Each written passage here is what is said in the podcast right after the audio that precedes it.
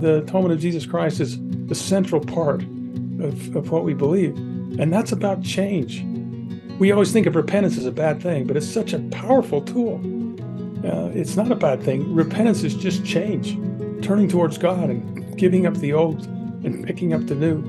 No matter what level you're on, whether you're the, the prophet or you're not, they're down here somewhere. No matter where you are, the process is exactly the same. Forsake, turn to God, and change. Jesus if they live righteously. It is time for another episode of the Cultural Hall, and uh, I'm grateful in this episode. Uh, if you remember back a while back, we had our, our friend Portia Louder uh, here on the show, and uh, since she has been on, and by the way, check out her book Living Louder. Uh, she has she has multiple times sent me text messages that says, "You know who you need to visit with." And certainly Travis Ritchie, one of our more popular episodes, is one that she recommended to us. This episode that you're about to listen to is another Portia recommendation. I feel like I should get a logo or something to go on the artwork for the episodes that Portia tells us about. It is Mark Hugentobler. Mark, thanks for being here.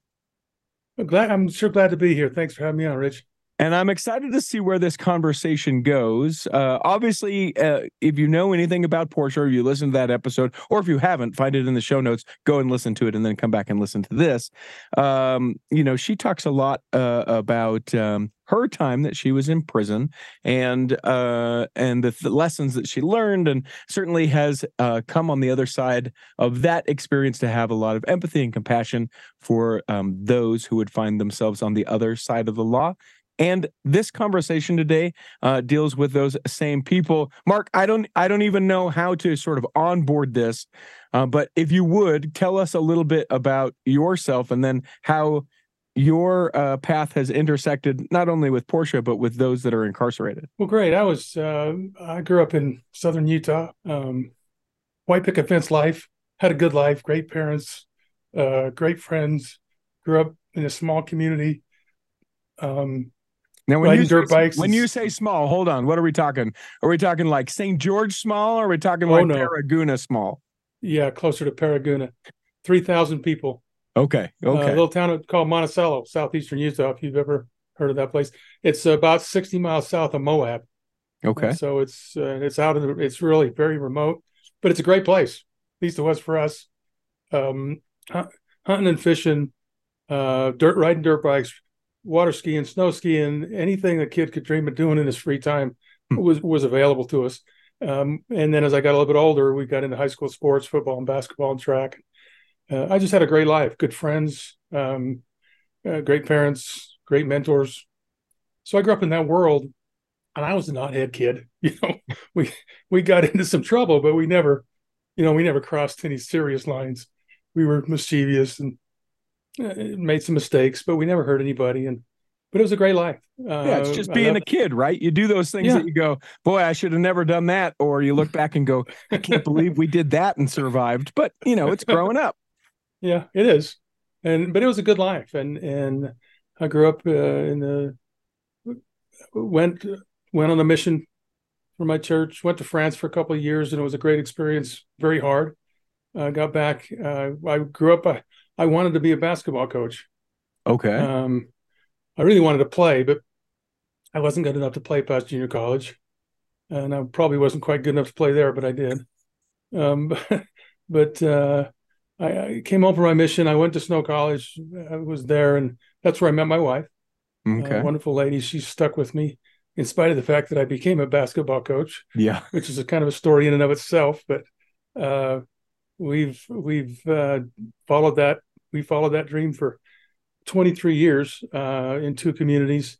Had a nice family great great kids four boys and a little girl. They're all you know my girl is 20 22 now. So empty so, nest. now it's just you and, and your wife doing the second or i guess third phase of life yeah? I'm not sure what phase it is but we're in the middle of it. And we're we're trying to enjoy it. Um I, you know, but that was that was my life. I so I was a basketball coach and really pretty successful. We won our fair share, and my kids got to play for me. At least the three older boys did. I retired before my younger boy played. So this but we're successful. What's yeah, that? it sounds to me just like every uh, success story, right? You you did the thing, you had the good life, you found the love of your life, you're you're pursuing a thing, and then you're able to obtain it, and then you know able to cultivate the the great family life that uh, that you were able to experience for your kids.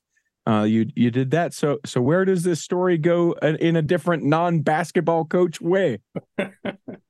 Well, I I, uh, I retired from coaching basketball and was the assistant principal at the high school or here in Manti where I worked. And uh, being a basketball coach in public a public school setting is kind of unique because public school teachers kind of have a certain personality. It's a good personality. It's it's it's nurturing and it's warm and it's you know it's just a different kind of perspe- perspective on life than a basketball coach who you know aggressive and focused and attentive living a life with intention and purpose and driven so uh, I, I, it wasn't uncommon for me to have a little bit different perspective than most uh, than most teachers but i we got along real well and i think we all understood that and i made great friends uh, my faculty was or excuse me the, the people i worked with in the faculty were we were had good feelings and good camaraderie but as the assistant principal i was working with a principal who didn't see eye to eye with me. Mm. Um, and I, I, I want to say who was right and who was wrong. It's just I was a very, know, you know, but we know we know today who was right and who was wrong. I'm teasing. I wasn't one to sit in my office. I'm, I'm a pretty big guy, 6'2", 225 pounds, but I'm kind of a chihuahua. I, have very high energy. And so I wasn't one to sit in my office and do paperwork. I wanted to be out working with students and working with faculty. And he took offense to that. He kind of thought I was trying to get his job. Hmm. And I, I'm also a very loyal person, so that isn't even possible. Mhm. Um, I tried to be loyal to him, but he was very upset with me. Um, and I was, you know, I'm a, I'm a maverick. Yeah. I, I think that's a fair statement. Um, anyway, being a basketball coach, there's a lot of great things about it in a small community, but there's also some challenges. Uh, you make enemies. Sure. You have to cut kids from your team. I, I, I probably, I probably cut 20 kids from my basketball team every year. Now, in a small community, there's two, several communities that go to our high school of probably about 10,000 people, 8,000 people. Uh, you start cutting 10 or 20 kids a year, and you, you the list of people who probably aren't fr- your friend adds up pretty quick. And most of the people that I work with are good people. They, you know, they saw it, and you know, they knew their kid was where he belonged, and if he didn't make it, he didn't make it. And but there were some who just didn't, couldn't accept it. Didn't Well, and there, yeah, and and in that community, I know for some of those, they feel like that's their ticket, sort of out of that community. If they're going to be able to play or be able to afford college, it's going to be on some sort of sports scholarship. And so, at the point that they try in the thing that they feel like they're good at, and you say, "No, you're not that good at that," you're, you know, they they almost feel like it's a, a bigger ramifications than just, "Oh, he's not playing JV this year." Yeah, and and and but most of the people really understood. Uh, Mhm. There really wasn't a lot of problem. But the school board, every every school district is is run by a publicly elected elected school board, and there were two members of that school board who were not fans of mine, who were not my fans. They were in fact just the opposite. They one of them had actually been after me for ten years, fifteen years, a long time. And uh, anyway, that school board got together with the principal and and uh, based on some, you know some of the things that I did, the decisions I made, and uh, they decided that they were going to get rid of me. And so one day, I'm at the end of the school year, my third year as assistant principal. I think this was in 2011. Superintendent calls me to his office downtown. I take the when I say downtown, the the high school's on the edge of town. School district is the middle of town, and I drove four and a half blocks. yeah, yeah. So- No stoplights. Uh oh, I got to go downtown. Oh, can I? Should I walk or should I drive? I'll get there at the same time. So anyway, I get there. I walk in. He's a good a good man, and I walked in, and I could see by the look on his face he had something serious on his mind. And he's he sat me down. Says, "Mark, I got some bad news. Hmm. The school board's sending you to prison." And I didn't want to go. I the principal. uh, There's I need to throw in this piece. People don't realize this, at least in Utah. Uh, the prison education programs are under the umbrella of this the local school district. Oh, really? No, I don't. I didn't realize that. Yeah, so the prison, there's a prison in Gunnison, Utah, which is within our school district boundaries. And so the people that work there are employees, the, pe- the people that work there as educators are employees of the school district. and it wasn't uncommon. You know, for example, I was going to go. I was sent to replace a guy that was there, and he had been the principal at the high school that I was working at before. Went to the prison for two three years. Okay. And then when I went there, he was moved to the to the middle school in Ephraim in our district. So it wasn't uncommon for people to go in and out of that uh, the prison system. various reasons that happened. The, but, the obvious the obvious joke and or question is is how much is the high school different from the prison? But I, maybe I'll just throw that out there as far as you know to be able to be so interchangeable. It's like what are what are we saying about either one of those? Then I guess. well, the education's supposed to be the same, but it, I found that it really wasn't. But I don't know. That's just the way it's set up. I didn't mm-hmm. make the I didn't create the system. So anyway, I didn't want to go. I, you know, the, the guy that had been there before, he actually did want to go. It's kind of an escape. It was an easier job. You didn't have as much pressure. In fact, nobody even knew you were there, and nobody cared. Honestly, mm-hmm. uh, I didn't want to go. That wasn't my personality. Uh, I was not. I was not happy. Yeah, I was very upset. I'd gone. I'd driven past that prison um, hundreds of times, and either I drove by without a thought, or I drove by and thought, you know, those are the derelicts of society. Mm. Those are the dregs of society they deserve what they get. Yeah. You know, dirt bags, all of those thoughts. And I, I regret that now, I, but I throw that out there as important because I think most people kind of think that at some level or another. You think, yeah, those guys, this the system is doing all they can to help them, and they, they don't care, and they're never going to change, and they're just a bunch of criminals. Yeah, and that was my perspective, and I did not want to do it. Um, so I went, but, I didn't but you didn't choice. have a choice because no, I, I was the other thing I know about small town living is like there there are only so many jobs and if you're only you know sort of in a particular kind of profession it's like okay well there are four other sort of jobs kind of like this maybe and i've done two of them and they don't want me in that one so they're giving me a chance i guess i go and and you seem to me to be like a well i'll make the best out of it kind of guy well i, I hope that's the case but you're right i we we could have moved. I could have, you know, I could have got another job in a school district in another community. Uh, I don't think that would have been hard at all. But I, we didn't want to move. We uh, we were actually just in the process of building a new home, and and I didn't. I lo- we love it here. My parents or my wife's parents live here. Um, it's a great place. So anyway, I just the the superintendent says, you know, Mark, if you'll just bite the bullet, go and do your time, it'll be a couple of years. These school board members are going to be up for election that are not your fan, and when they were real, when we when they'll be, he was confident that they would be replaced by ballot by, and he's when they're gone, we'll bring you back. And so I said, okay, I'll go. I can do I can do a couple of years. So, uh, so, so a particular question about the, this prison though: Are these uh, these are uh, adults, right? These are not children, but it's but it's it's they're given the same sort of curriculum. Um, tell me about the the actual people that are are incarcerated at this place. Okay, they're the same people in Gunnison as there are in Salt Lake. Okay, they're so all adults. These are anything from white collar to to blue collar to, to, to violent. Okay. Okay. Uh, just yeah, the whole gambit. So so exactly like a high school, only safer. Ah, yeah uh, I've told people when I was there, I says, you know, I felt a lot safer in prison than sometimes I did in high school. Yeah, I kept waiting for some big football player to come up and decide to want to prove how big a man he was, and so I'd get some kind of altercation. But I was never, I was never. Well, first I was kind of nervous, but once I realized the situation, I was never, uh, never afraid, never, never nervous while I was there.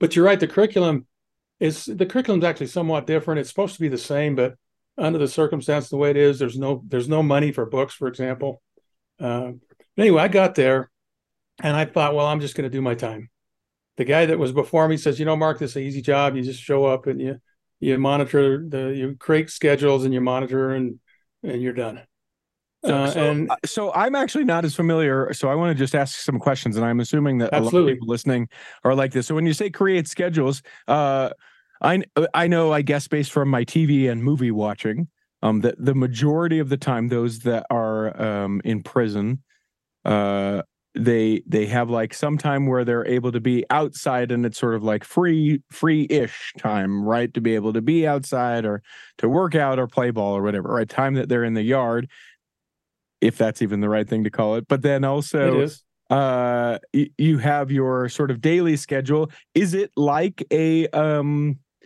like a uh like a school schedule where it's like hey everybody has to kind of be up and then you're starting uh, not necessarily like the first thing is like and the first hour is english but are they scheduled in such a way that it's like you know this is this then 8 to 9 there's this then 9 to 11 is this time and and and it's all that or is it they can kind of accomplish any of these things in the countless hours that they'll have while they're Yeah, there no, that's a great question. The answer is they have a they have a pretty set schedule.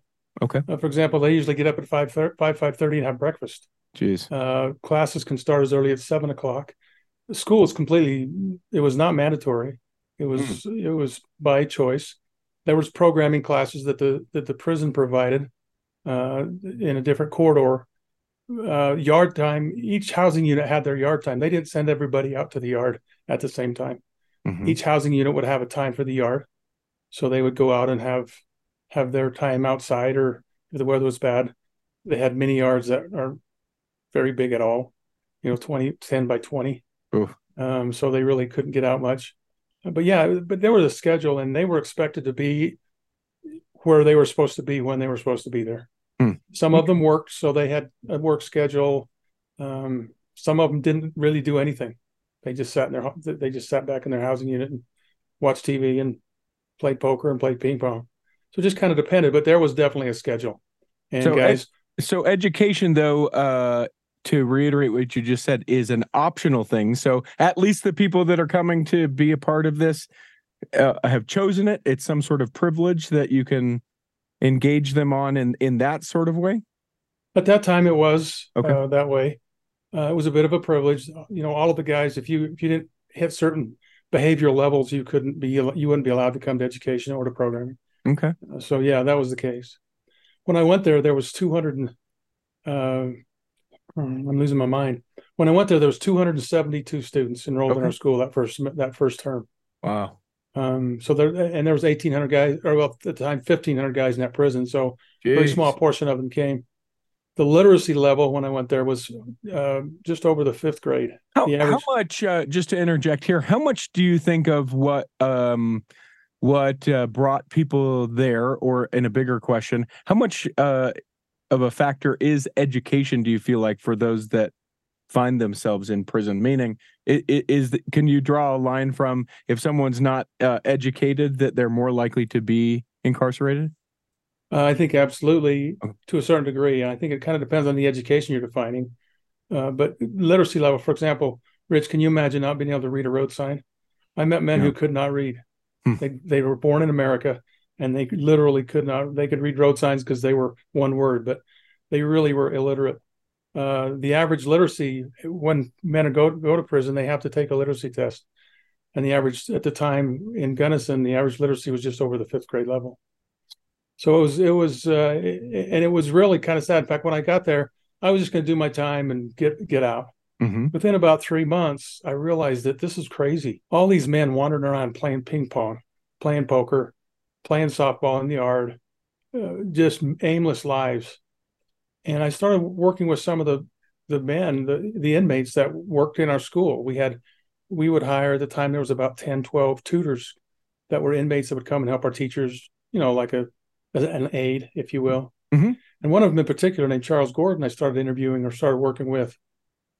And I found him to be a fascinating man. One, in fact, one of the most amazing men I've ever met, intellectually, organizationally, uh, work ethic, just a crazy talented man. And we started looking, I started looking around thinking, this is a waste. I, my job is to help. My job is to help change these men so they can get back into society and live good lives. And what we were doing was not even effective. It was a, honestly, it was a waste of everybody's time and money and energy. Was, there And- a was there a pivotal uh, moment you're talking about uh, working with Charles Gordon? Is it was it a time uh, specifically with him, or like one day you went home and you're like, I'm just putting in my time, and then the next morning as you're putting your clothes on, you're like, and today I'm changing the minds of the world. Like overnight, it changed. how, how how did you go from ah, I'm I'm punching the time card? Was there a specific moment where you're like, nope, I'm not doing this this way anymore, or what made the change? Well, I think it was a transition over over several weeks to a month or so. I remember the first time I came home and says, "Honey, I got it all wrong," and she thought I was crazy because she was, you know, she was very nervous about me going to prison. It's a scary place and it's sure. a terrible place, and and I said, "Honey, I got it all wrong. There's a lot of men in there that want to change. They mm. want to learn. They want to become different. They just don't have any path. The system as it exists, it, and I say this, I don't say it tongue in cheek. It was pathetic. Yeah, they incarcerate people, but they don't correct people. At least that's the way it used to be." Mm-hmm. And and the, the, education program was just it was just there. Yeah. And so I, I just I just kind of woke up. I came to myself. I realized that I was everything I thought was wrong. The system was not doing everything it could, and these men do want to change. And uh, I, I what I found is, you know, we live in a wonderful state with wonderful people, but for some reason our forgiveness stops at the prison gates. Mm. And we're a little less willing to forgive and forget when it comes to these men because we think they can't change. And and we kind of have seen that. They get 70% of them, for example, I don't know if you realize this, 95% of them are going to get out of prison. Mm-hmm. And 70, over 70% of them are going to go back. Yeah, the recidivism rate is pretty high 70%, seven out of 10. Yep. And that's crazy.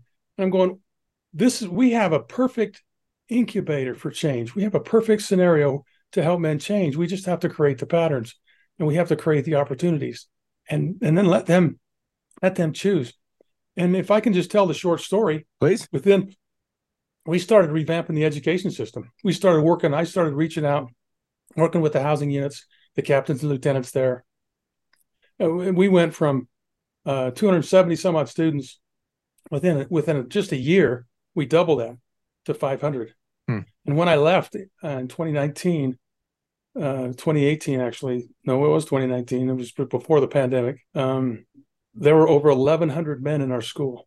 Wow. So we we had two thirds of the men in that prison were directly involved in education. We had developed post secondary programs. So instead of just teaching reading, writing, and arithmetic on a high school, history, science on high school level, a lot of these guys completed. And they came and we kind of looked and said, "What should we do with these guys? They've their their literacy scores are up in the 10th, 11th grade level. Uh, they're doing really good. We've helped them a lot. He says, Mark, get, let's figure something else out. Mm-hmm. So we brought in classes, and we did all of this without any money, really. And we brought in classes from Weber State, from Salt Lake Community, from Snow College. We created our own uh, um, industrial trades program. So we taught everything in the book in industrial trades. We built. We had a yard to the west of our our corridor. We we built a wood shop and we hmm. started building sheds and picnic tables and shooting tables and all kinds of different things for people. So we would have inmates come in and learn these skills, and then we would sell those products to the community, and then we'd do some more and hmm. use that money to, you know, fund our our, pro- our projects. So we really created a, a really neat environment. Uh, we had a hundred guys who were volunteers, hundred men, inmates, and they would give me at least ten hours of their time every week to come and help us without wow. just non gratis. And and the service and the the interest level and the desire to change just was empowering and and kind of took over our world. Hmm. And hmm. that's what I found. And, and I was so baffled and that I was could be that wrong about something. I want to take a break right here. I want to come back and I want to um I uh when when we get back in, I want to talk about what changes for those that uh are inmates, those that are incarcerated from from uh, where what it was like for them before, and then they have this opportunity, and then how things changed for them. Uh, we'll get back and do that in the second block of the Cultural Hall. Imagine running a small business today. It's challenging. Imaging and internet presence is an absolute must. Even with that, you're still a small star in a bright cyber universe. Now, imagine you have someone who understands how to get your site designed for your talents and then easily searched by potential clients. Imagine Lennon Design. Whether it's strictly a website or a whole package of logo creation, advertising media, and promotional materials, Lennon Design is your partner in business. They'll test the boundaries of their imagination to create something unique for you. When you need creative, affordable design, let it be Lennon Design. Call 801 699 3022 or visit LennonDesign.com. Here in the second block of the Cultural Hall, remember you can always email us, contact at theculturalhall.com. We love hearing from you. You could be the next Portia to the Cultural Hall. You could say, I know this great guest, and you have to have this person in, and I hope that you do that. Uh, or if you just want to tell us that you like uh, hearing what Mark has to say, or if you have a particular topic, maybe you don't know who the great guest would be, but you're like, you guys should really talk about and then fill in the blank there. You're more than welcome to send that as well. Contact at theculturalhall.com. So, Mark, um, you know, you go in and and you're this guy that uh, says, you know what, uh, I'm just gonna I'm gonna do my time, and then you're like, wait a minute, I can really change some lives here, and then you start to see the lives change. If for no other reason, those that are um, interacting in the program doubles within the first year. What do you think it is about what uh, you uh, what you brought in, what education brings into the lives of these people that that can provide any change, that can make a different life. Like what what is it about it that that allows any sort of correction, to use that word, to to uh, to happen? Well, there's several things. Uh, first of all, I, I, you kind of got to imagine the situation that I walked into. It was it was without without a better way to describe it, hopeless. Mm-hmm. Um, the officers lived a hopeless life. They were babysitting adults. Can you imagine anything worse than babysit, babysitting a bunch of men? Uh, they were bored. They were. It was a very benign work environment. The inmates were hopeless. They saw no light at the end of the tunnel. They didn't know what was coming next. They didn't. They could see no way to improve their lives. They just jumped into the criminal mindset. You know, the drugs and the and the gangs and you know gangs run the prison you know, corrections, the, the officers control the gangs, but the gangs really run the prison. And so it, it was it was just a hopeless world. And what we did is we provided hope. They didn't trust me at first. They they they came in dragging their feet, but after about a six months to a year, seeing the the sincere nature of what we're doing, they started to buy in, and, and they started this. The word started to spread, and so we provided provided hope. And if you, I don't, I can't imagine living life without hope you know? Do you, do you think that it's a um because a, a few things come to my mind right? Like um like one uh is i think okay well if i couldn't read when i got in and then you know uh i'm able to read there's a certain amount of like self-esteem that i go hey absolutely. I couldn't do this thing and now i can do this thing maybe where they had given up on themselves or were hopeless about themselves to be able to have um, concrete evidence of something to the contrary. Oh, I'm a I'm an illiterate uh, felon. Oh no, wait, I'm a literate felon. Oh wait, I'm out of jail now. I'm a literate contributing member of society. I think that that can kind of be part of it. The hope that they give themselves. But how much do you think it is that they just needed someone to know that they were uh, cared for by someone? Well, I think it's I think it's a huge part of it you know, we live our lives around people who love us and who care for us and who nurture us and who help us grow and who kick us in the butt once in a while. Yeah. You know, that's how we live our lives, most people. And they live a life where they just got kicked in the teeth all the time. That was what life was like. They were just getting kicked in the teeth all the time. Any glimmer of hope, any glimmer of change was always, it was like crabs in a bucket. Anybody who wanted to change, whether they were officer, because there are a lot of good people. I just stop and say this. I, the officers that I work with, the large majority of them were just good people stuck mm. in a broken system. Uh, you know, they were. I, I, in fact, I live in the communities with them. I've known them. When I went there as the basketball coach, most of them knew me because mm-hmm. in these small communities, basketball coaches are either, you know, they're, they're they have notoriety. People knew know who they are, and they're either famous or infamous. Yeah. But uh, uh, and so uh, they're good people. Uh, they really are, but they were just stuck in this broken system.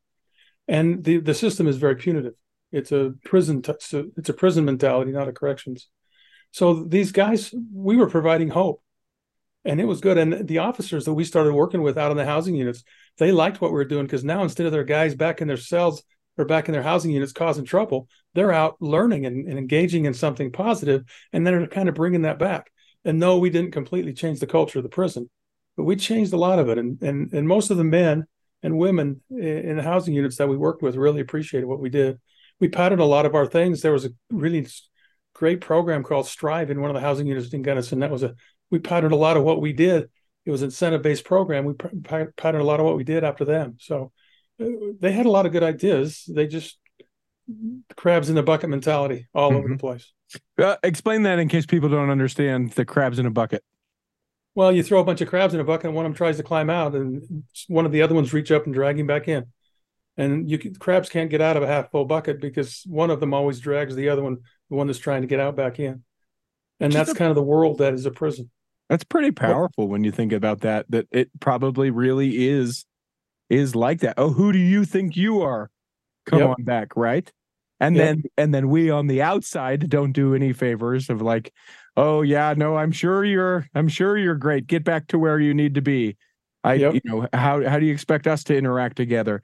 Some issues of trust some issues of ignorance where we just don't know the sort of correction uh, that that that um you know that individual has been through. I wonder when you um there's a missing piece of the story for me that I want to find out a little bit more about because you go, oh, okay, I'm going to the uh, you know the correctional facility and I'm going to be in charge of this, and you're like, ah, I'm just going to punch the time card, and then there's the change to, oh, oh, this system is broken. But then there's a part of it you you don't know what you're doing. You're you you, you know you're you don't have a clue.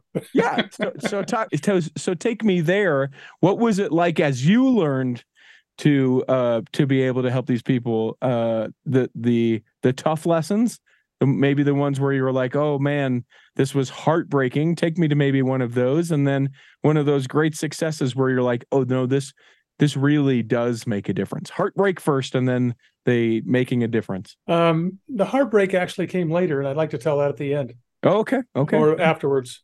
Then take the then take me to the successes. Yeah the heartwarming. The the reason the reason that that I was able to succeed is because of my background. Um, as a high school basketball coach, basically your skill set is to empower young men to go play basketball and win games. You can't score a basket by yourself. You can't play guard anybody. You can't do anything except try to teach someone else how to go do that. And so that skill set really came in handy because I got to prison and I took my players, which who were inmates. I, we created an inmate council we went from 12 tutors up to 48 tutors. We brought in all these men that bought into what we were doing and and literally together they created the programs. They got it, they came up with the ideas. These things will work in our environment. These things can we can do in our environment because I had no idea.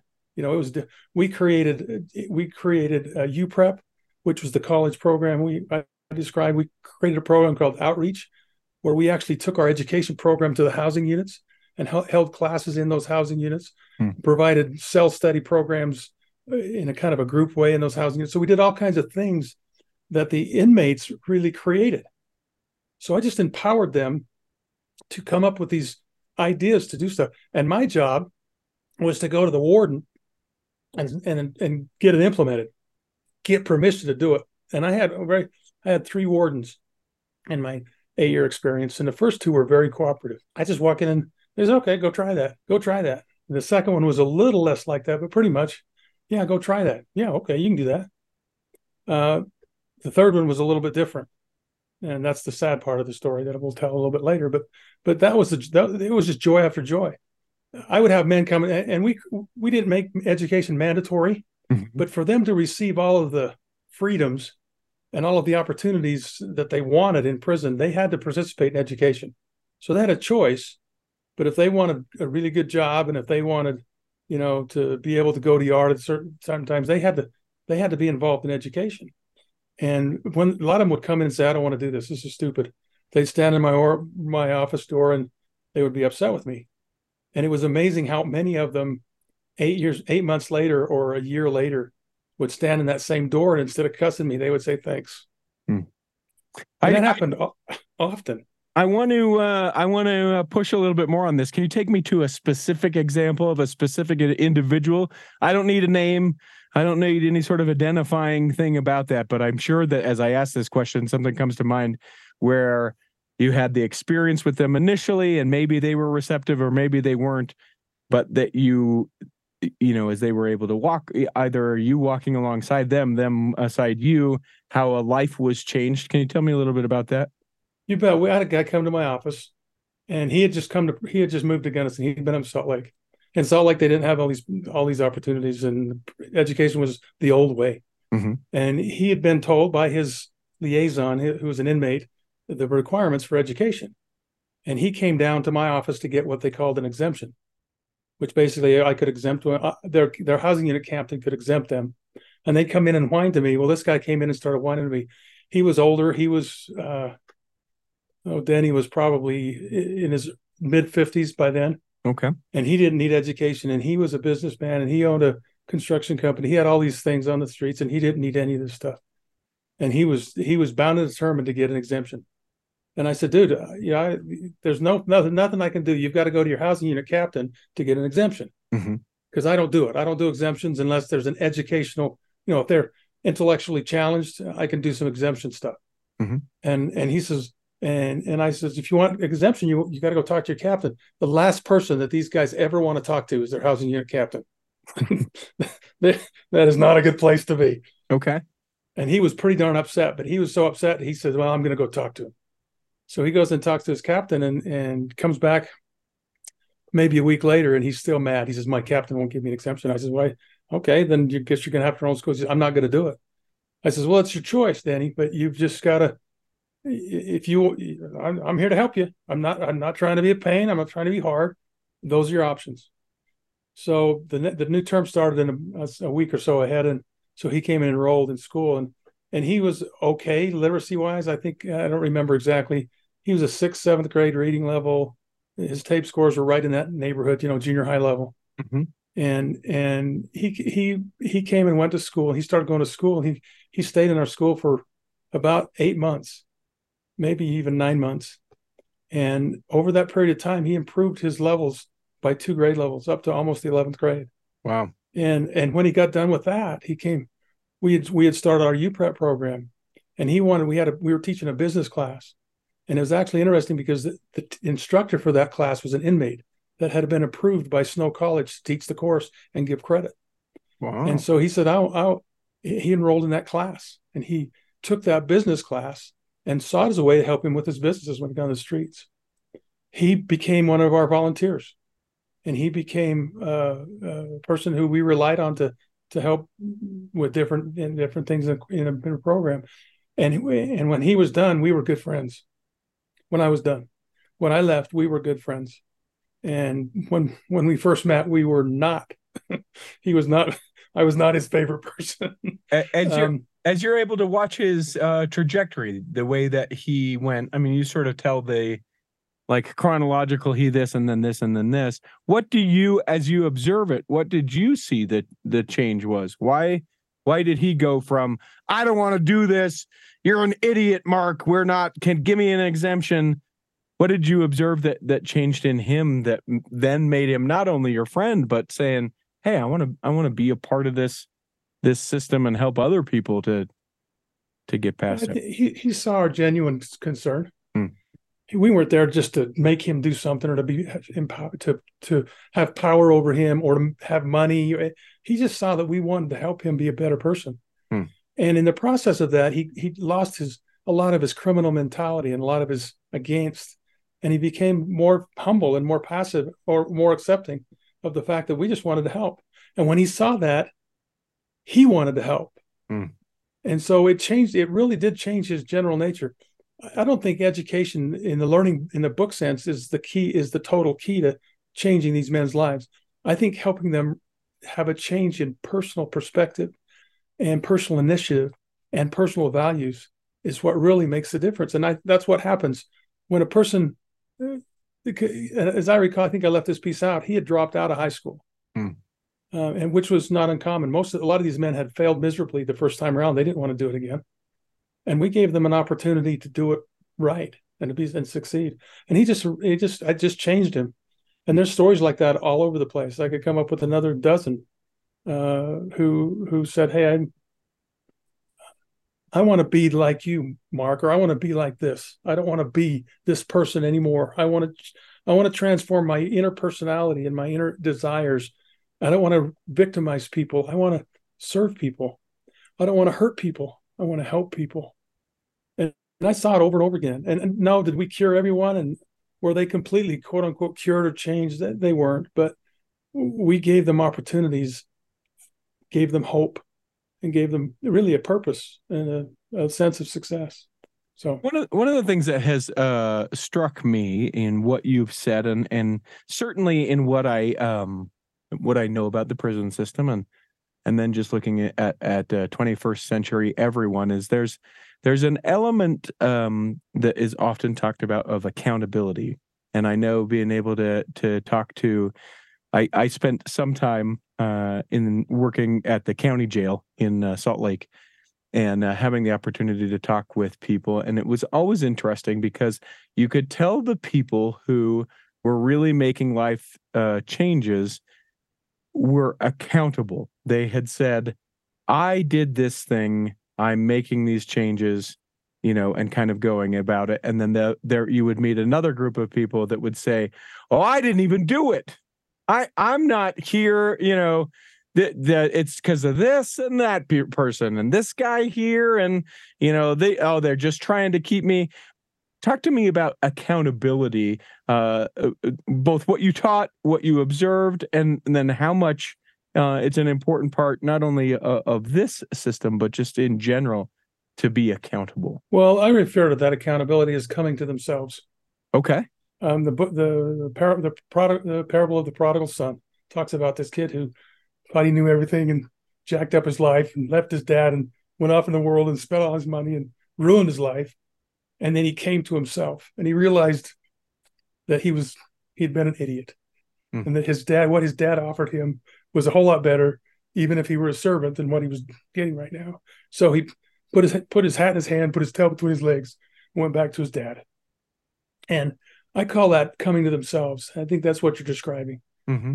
And and I believe that the majority of these men have come to themselves at some point in their experience. I really do. Now the, the problem is when they do in this in the in the parable when he comes to himself, he goes to his dad. His dad greets him in, with open arms, and he's he he's he's given doesn't say doesn't give a lot of detail, but clearly he's given an opportunity to put his life back together. He's not thrown back in the pigsty. He's not he's not pushed aside. He's given hope. The, the key is he's given hope for change.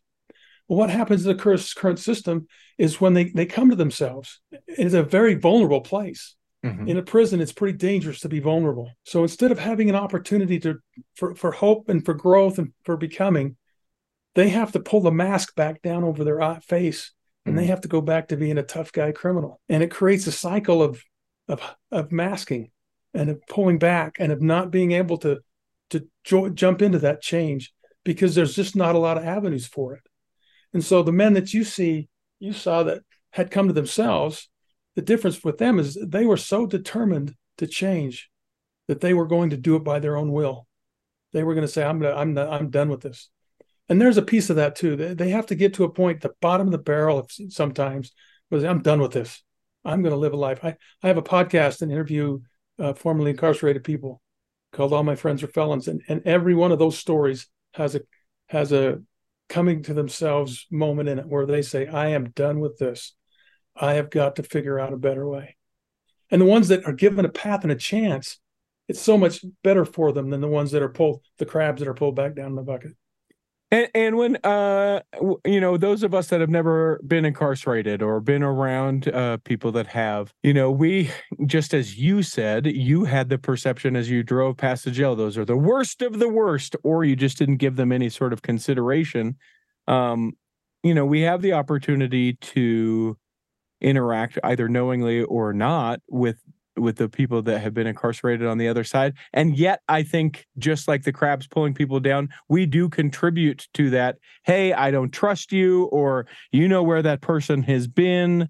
Uh, and and and so the, you know, say they come to themselves in their time, they're able to get educated, they're able to come out, but then in a whole different sort of way, we uh, put them right back in the bucket. And or also, but you know, Uh, there there is a part of it where where people would say, well, h- how do I know that they have changed? How can I trust that you know they've come to themselves and they're not going to do this again or, or or talk to me a little bit about that piece how can all of us that that that aren't doing this on the day to day that may have the opportunity to impact the lives of someone uh, that has made their way through the system and come out, you know, family member or otherwise. How can we engage that person, protecting ourselves, but also be hopeful and optimistic that they have come to themselves and that a, a true change has occurred?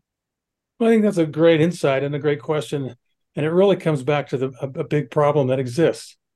If you think about it, if you're an average homeowner, you're an average citizen, 95% of these guys get out, 70% of them go back. That's a pretty low success rate and it's hard to trust. it's hard to trust. It's hard to say, oh yeah, I, yeah, he was in prison, but we're going to give him a chance. That's a pretty high risk. Um, so it's it's pretty easy to defend our uh, that perspective of well, how can I trust this guy?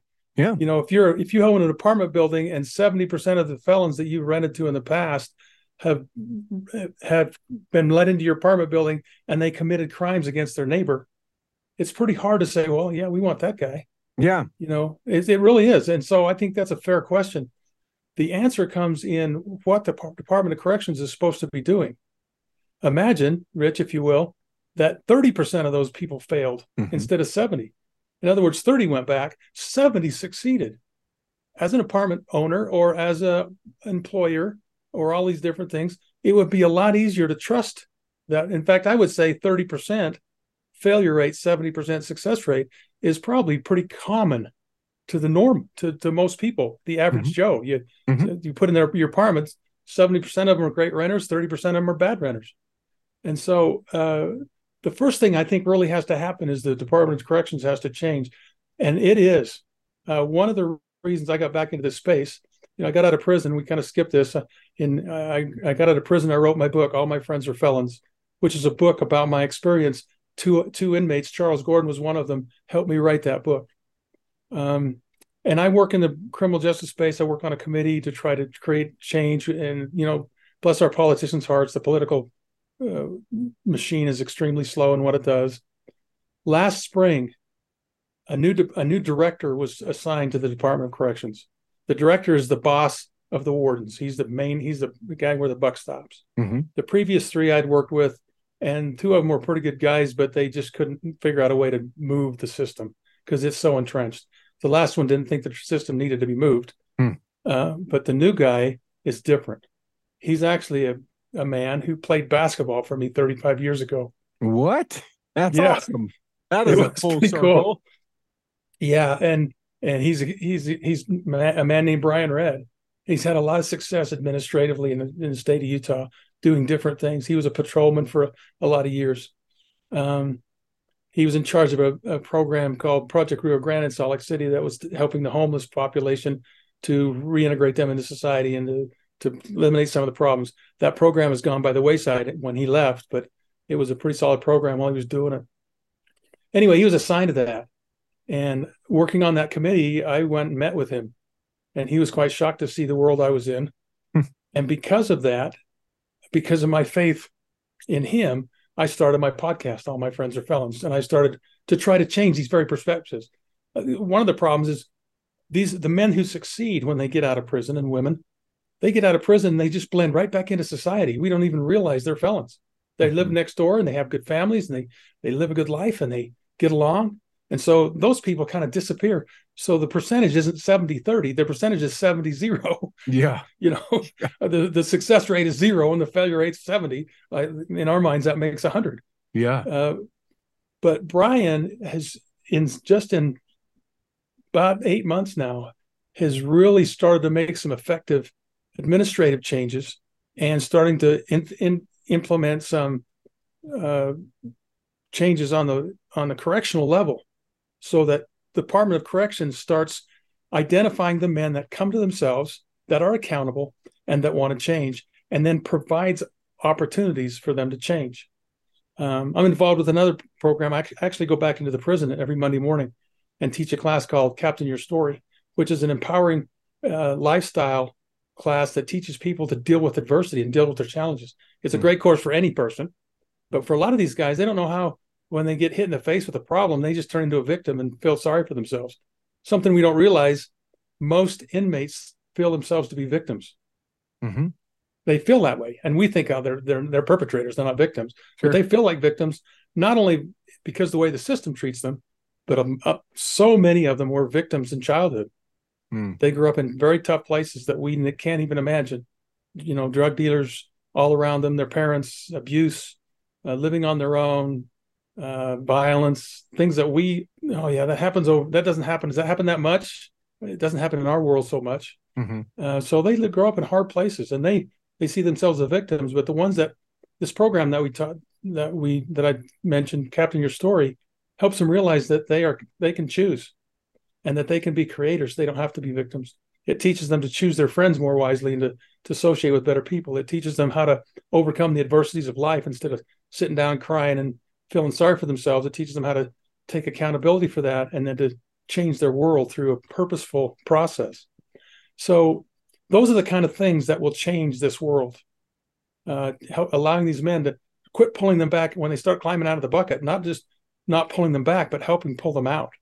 Yeah. And the ones that want to be out of the bucket are encouraged and and empowered to get out of the bucket and and to change their lives. And they will. I I I don't have any doubt that the large majority. You know, there's going to be some who don't. Sure. You know, and Sure. you can't make them. You can't go and say you have to do this. It has to be a choice. But if they're given a choice and they believe that choice is going to be valid and has hope, they're going to. So many of them are going to ha- latch onto it.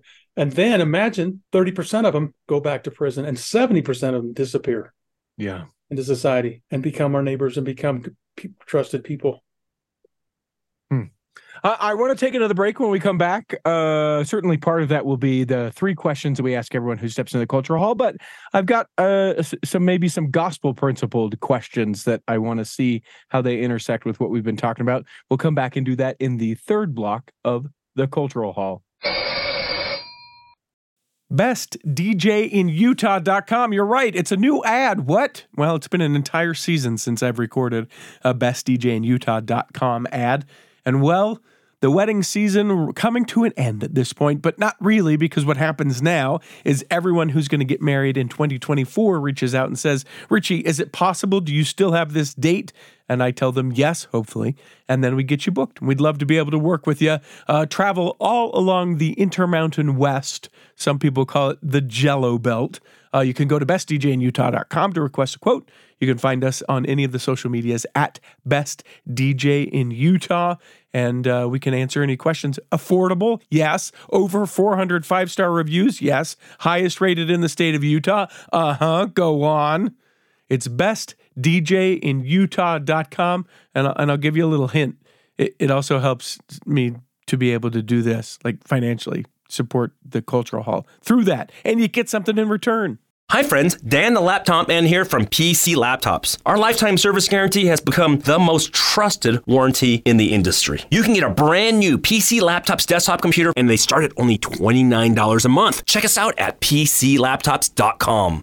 Here in the third block of the Cultural Hall, might I recommend that you become a Patreon saint of the Cultural Hall? You can go to patreon.com forward slash the Cultural Hall.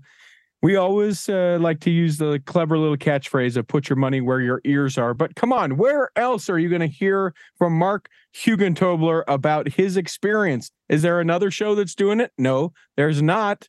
I mean, sure, he's got his, uh, but you can uh, you can find this and other great episodes of the Cultural Hall. Over 750 episodes now for crying out loud, you guys. It's the last 12 years of my life I've dedicated, and all I'm asking for is a couple bucks a month. Patreon.com forward slash the Cultural Hall. You can set it yearly and then forget it. Think of it as a Christmas gift, uh, an early Valentine's present. Uh, my birthday's in June. If you need a, if you need a reason, there, there's three reasons you could do that for uh, patreon.com forward slash the cultural hall. You know, uh, as you're talking about the captain your story and some of the principles about that, I'm like, cool. And also, everyone should take that class, not just people that Yes. are, you know, are incarcerated. Um, so, so tell me a little bit about um, how you feel with within the language of the church you know certainly there are, is some overlap of things we talk about like spirit prison and you know some of these other things how how has um your experience working with these individuals given you a greater perspective of what god has to deal with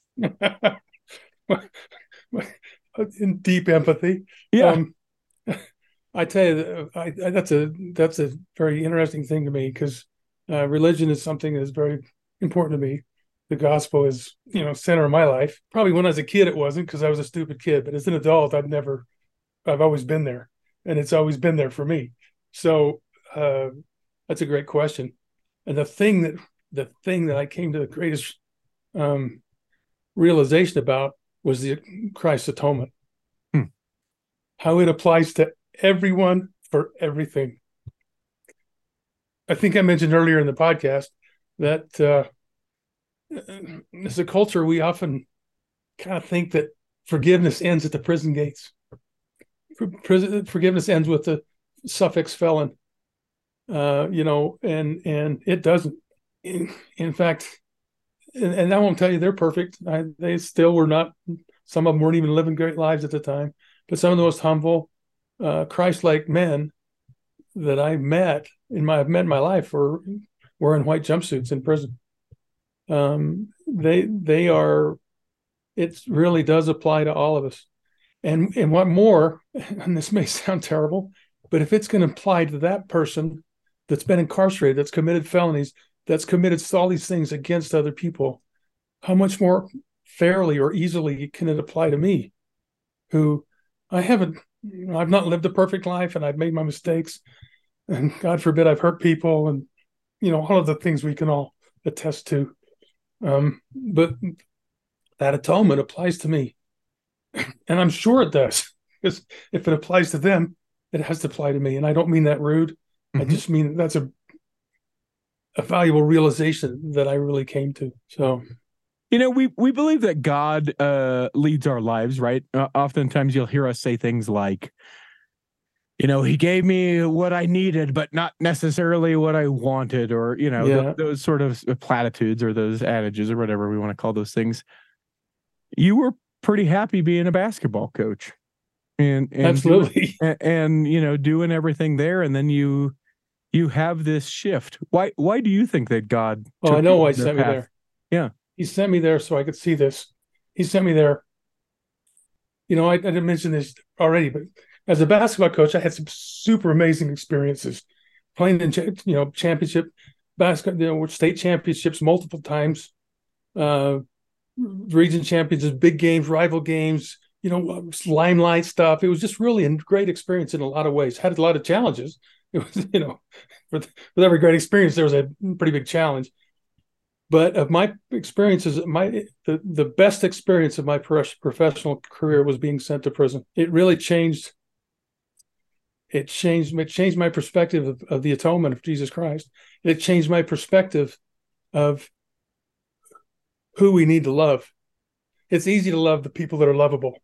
Mhm. it's a lot harder to le- love the people that are pretty prickly or that don't look as lovable. And like you mentioned before you kind of have to be smart you can't just trust blindly. You got, you know, you got, it's important that we protect ourselves, and it's important we make judgments. But it's also important that we have mercy and a little bit of grace, give a little bit of grace in the process.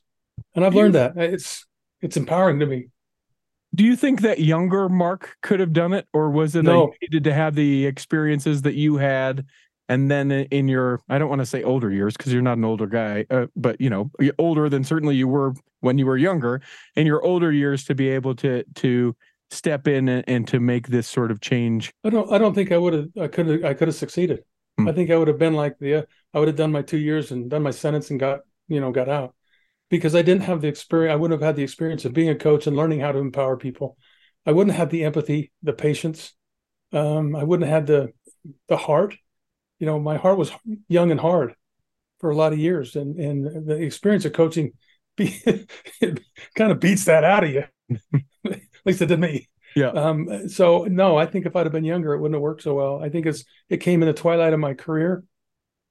Uh, it came at a time where I was humble because I've been sentenced to prison. You know, I, I wasn't I wasn't there of my own accord, um, so I could relate. Uh, and you mix that with my jump in with both feet personality. Uh, it just was a good mix, and I think God knew what He was doing. You know, I I don't I I'm those people that sent me there aren't my favorite people, but I've forgiven them a long time ago because it, it worked out so well because it's been such a powerful, empowering thing in my life. I think that that's mm-hmm. a pretty powerful example when we think about those things like that. You know, a lot of people will lose a job and they'll be like, "What?" And then they, you know, if they're able to just pause and or be able to see it from their two years from then eyes, they realize they got a better job where they're more fulfilled or making more money, or you know, they don't have to do the commute or whatever.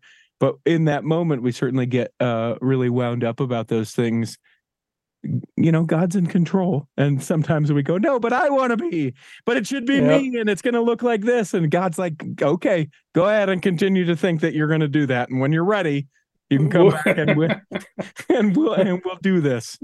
I think that's very very true. I think it fits this piece and it fits all of our lives. God god's in the details of our lives. So we so forget me, that.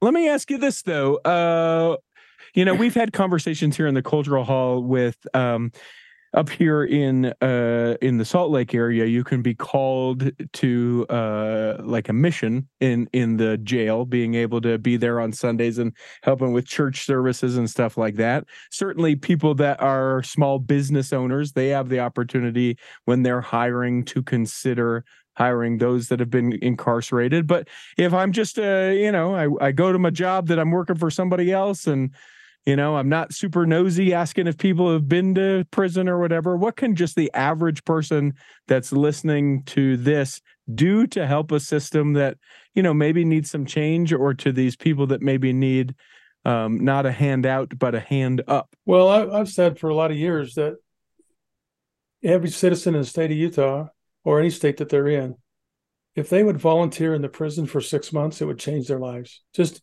go be a religious volunteer go be there's all kinds of different volunteer things that you can do that aren't religious. Mm. uh, but you go spend you go spend six months going in once a week and it, it will change your life. It will change your perspective and it will change your understanding. It will change your empathy. It will change your willingness to accept and to realize that yeah there's there there is hope for these men and women uh the the and they need a hand up. So I, that would be my first advice is don't be afraid. Go to the jail. Go to the county jail. Um, my wife and I were in charge of the 12 step program in our state for about three years. Uh, there's 12 step programs in every county jail in Utah, in in in, in both the prisons in Utah. Um, just find a way to volunteer and just go give six months or a year of your time, one one evening a week. Uh, it will change your life. Do you think? Do you think that that's because? And I, and I sort of think uh, this as well. Like so many times we have those preconceived notions about whatever group of people right? Prisoners or and i'm not saying that these are all related i'm just saying that we don't get to know these people necessarily but like lgbtq folks or you know any of these groups that we're like i have this preconceived notion about who and what these people are and then we take a moment and we get to know them and we go they are not at all what I considered them to be? Is it just that we need to sort of personify these, and I'm air quoting groups of people so that we can so that we can love them more, or is it something more to it than just getting to know them? Well, I think what happens is you find out you're more alike than you are different. Hmm. You know, uh, if you take the inmates for example, uh, I started thinking, you know, these guys have done some hard things. I could tell you story after story of some of the things that they did. I never wanted to know because I, it, it would affect my it could it could easily affect my judgment, mm-hmm. and I preferred not to find out what why they were incarcerated. Um, but as I looked at their lives, I thought, you know, I've hurt people in my life. I've made decisions that hurt people, or done things. Sometimes, it, a lot of times, it's my own my, my immediate family, my wife and kids, mm-hmm. and and you know, I need to be a little less. They deserved it, or a little less well, this excuse and that. I need to be a little more humble and say, you know, I I I need to be accountable.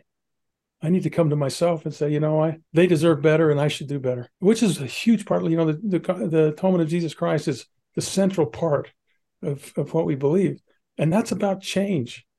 We always think of repentance as a bad thing, but it's such a powerful tool. Uh, it's not a bad thing. Repentance is just change, turning towards God and giving up the old and picking up the new no matter what level you're on, whether you're the, the prophet or mm. you're not, they're down here somewhere. No matter where you are, the process is exactly the same. Forsake, turn to God, and change. And it happens over and over again in our lives, every single day, sometimes every hour or minute of every day. So uh, I just think that's what happens. That's what happened to me. I started realizing, man, I'm, I always thought I was a pretty good guy, and I still think I am. Mhm. But I also started to kind of take apart some of the decisions, some of the things I've done in my life. Say, you know, Mark, that was you. You took that was not good. You needed Yeah. to find a better way. And what an empowering thing. You know, we've talked a lot about uh, certainly your experience, and um, you know, people that are listening may have their own individual experience with those that have that have gone against the law, that um, have tried to change in their life, whether or not they were incarcerated. Um, if if someone is listening to this and and wants to be part of what I consider to be a considerable reformation as far as the system goes, right? How how is it best that they could help? Is it them contacting their local um, political leaders? Do they, you know, write to the the jail or the prison in their area and say, "What do you need?" Like how how can because a change needs to occur because of the way that uh, these individuals are treated. Um, it's getting better, but you know, if we're really going to help bring people out of the system to to be you know change to be repentant all the you know all that stuff there there are things that are going to be different how how would you say it would be best for people to uh, encourage that sort of change Well, that's a great question. I'm going to give an example. I've got some friends. I had a, I, one of the men who helped me write the book, named Brian Wood, Mhm. uh, was in prison. He was he grew up in a white picket fence life, got addicted to opioids with from his doctor, and became an addict, Mhm. and uh, ended up doing five years in prison. a, a he pretty common story Not uncommon at yeah all. yeah very Right. common yeah And uh, when he got out, his family had a hard time with him, his dad especially. Uh, when he got out, he had uh, some people who were wonderful people who put their arms around him and helped him and kind of mentored him back into society. He got a good job. He's developed. He's got a better, better job. Now he's got a fantastic job. Hmm. Uh, and those people, uh, the bald ones, just put their arm around him and said, Hey, what can we do to help? And they mentored him to help him, you know, get back into society, get back into life and uh, stories like that are very powerful Yeah. and mentoring you know and i you got to be careful you know you can't take a guy who's not come to himself because it's just going to cause grief but we need to identify those people that have come to themselves as they get out of prison and and become mentors and help them the Uh, church at one time had a mentor program uh, uh, Dennis Wynn is now working on a mentor program. Um, that he was incarcerated. He was incarcerated with me in prison. Uh, there are all kinds of, and you'd have to look in your area. Mhm. There are places where you can go and say, "Hey, I'd like to be a mentor, Hmm. and I'd like to help these guys." So I think that's one way. yeah Um, another way, again, is to go volunteer to be there. sure Um, I think another way is to write your, your senator or your or your House representative or both. Um, and if you're not where to send, sure, sure where to send a letter, uh, you know, you can send it to Derrin, O- Senator Derrin Owens. He's the one. He's the senator that I work with in our in our space. hmm Uh, just write a letter, say, you know, we want to figure out a way to help. We believe these men can change, and we want to support that, and we want to support the changes that Brian Redd's trying to make in the Department of Corrections to Mhm. help these men have an avenue as they come to themselves to become uh, good people. Yeah, not just a utah problem and not just a united states problem No, uh you know a, a problem at large but certainly something that everybody can kind of get involved with in their own area. I like the idea of mentoring too um because it's pretty hard to to not be keeping yourself accountable when you're you know walking along someone else and helping them to be accountable as well. There's something in the in the teaching of things or of being the example of things that makes you go as to your point you go yeah you need to make sure that you own it up and then you do something and you go oh yeah no i'm not yeah i'm not i am not owning this like i just told that guy to do so i better own this the way that i want to um you know our time is run short so i want to get to the three questions that we ask everybody who steps into the cultural hall i'll ask those of you now the first question is is do you have a calling right now and if so what is it uh, in the church, Mhm. I am. Uh, uh, let's see, what, I don't know what my calling is. I work with the priest corps. They, okay use, they change the names of that so often. I'm not sure what it is, but I am a, an assistant. Is that what I am in the, in the Uh, priest it's your story you're a priest Yeah, a priest helper I yeah, I go to I go work with the priests. Perfect. If you could pick a calling for yourself, either one that exists or make one up, what would you pick? Um, my favorite calling in the church, I've had a lot of different ones. My favorite calling is gospel doctrine. I talk, I've taught gospel doctrine for off and on different periods for 15 years. Wow. I just loved it. The last question that we ask everyone, uh, we give you the opportunity to uh, interpret it however you would like. But the question is what is your favorite part of your faith? Family, how, how the gospel focuses on family, on not really even eternity, but yes, but family now. If you look at our world, the thing that is being destroyed is family, um, way different ways and different levels, and it's so important because it's the basic. It's what makes human beings different from everyone, everything else in in our world. Uh, there are different families in different ways in animal kingdom, but nothing at all like what exists in the human race. And and I just think family is such a critical piece of finding peace and happiness in your life. Yeah, well said. And a message that's sort of permeated through the time that we have been chatting because I, when when you say family, I think of someone who cares for me and something and someone who I care for and how, you know, you can't you can't or it's really difficult to have one without the other but how it makes just such a difference in our lives. Uh, mark you can find uh, a link to mark's podcast as well as mark's book in the show notes for this episode in addition to anything else that uh, we may have chatted about that you want to just find an easy way to click and go through um, so, Mark, I hope that uh, that uh, this episode nourishes and strengthens your body. That if you're not healthy enough to listen this week, that you'll be healthy enough to listen next week, and that when the time comes, you will be able to travel home in safety. In the meantime, Chris at Alpine Lakes Travel, Rick McGee, Debbie Wanless, and Chocolate Cake Bites podcast will be saving a seat for you on the back row of the Cultural Hall. Save me a seat, it's sure to be neat on the back row.